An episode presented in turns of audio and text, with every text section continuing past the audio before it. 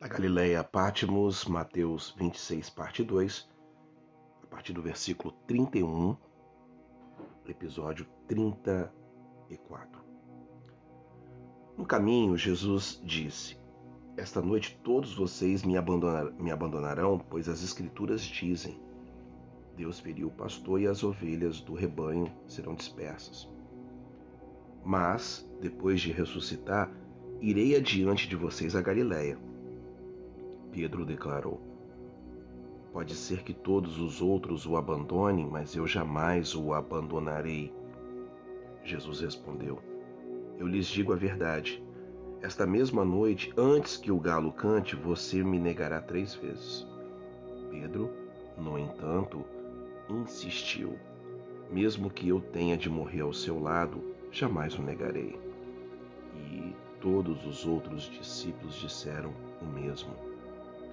Então Jesus foi com eles a um lugar chamado Getsemane e disse: Sente-se aqui enquanto vou ali orar.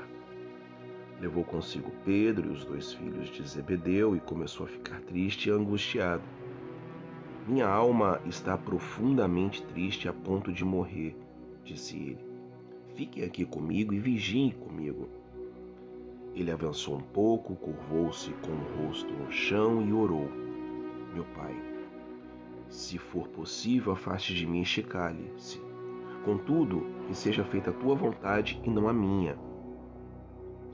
Depois, voltou aos seus discípulos e os encontrou dormindo. Vocês não puderam vigiar comigo nem por uma hora, disse ele a Pedro.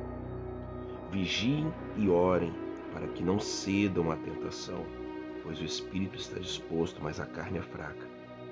Então os deixou pela segunda vez e orou. Meu pai, se não for possível, afaste de mim este cálice sem que eu beba, mas faça a sua vontade. Quando voltou pela segunda vez, os encontrou-os dormindo de novo, pois não conseguiu manter seus olhos abertos. Foi orar pela terceira vez, dizendo novamente as mesmas coisas. Em seguida, voltou aos discípulos e lhes disse: Como que vocês conseguem dormir e descansar? Vejam, chegou a hora Filho do Homem está para ser entregue nas mãos de pecadores. Levanta-se, vamos, o meu traidor chegou. Enquanto Jesus ainda falava, Judas, um dos doze, chegou com uma grande multidão armada de espadas e pedaços de pau. Tinham sido enviados pelos principais sacerdotes e líderes do povo. O traidor havia combinado com ele um sinal vocês saberão a quem devem prender quando eu cumprimentar com um beijo. Então Judas veio diretamente a Jesus. Saudações, Rabi! exclamou ele e o beijou. Jesus disse: Amigo, faça de uma vez o que veio fazer. Então os outros agarraram Jesus e o prenderam. Um dos que estavam com Jesus, Pedro, puxou a espada e feriu o servo do sumo sacerdote cortando, cortando-lhe a orelha. Guarde sua espada, disse Jesus. Os que usam a espada morrerão pela espada. Vocês não percebem que eu poderia pedir ao meu Pai milhares de anjos para me proteger e eles os enviaria no mesmo instante? Se eu fizesse, porém, como se cumpririam as Escrituras que descreve que é necessário que agora aconteça? Em seguida, Jesus disse à multidão: por acaso, eu sou um revolucionário perigoso para que venham me prender com espadas e pedaços de pau? Por que não me prenderam no templo? Ali estive todos os dias ensinando. Mas tudo isso se é, está acontecendo para que se cumpram as palavras dos profetas registradas nas Escrituras, que neste momento todos os discípulos abandonaram e fugiram. Então, os que haviam prendido Jesus o levaram para a casa de Caifás, o sumo sacerdote, onde estavam reunidos os mestres da lei e os líderes do povo. Enquanto isso, Pedro seguia de longe até chegar ao pátio do sumo sacerdote. Entrou ali, sentou-se com os guardas e esperou para ver o que acontecia.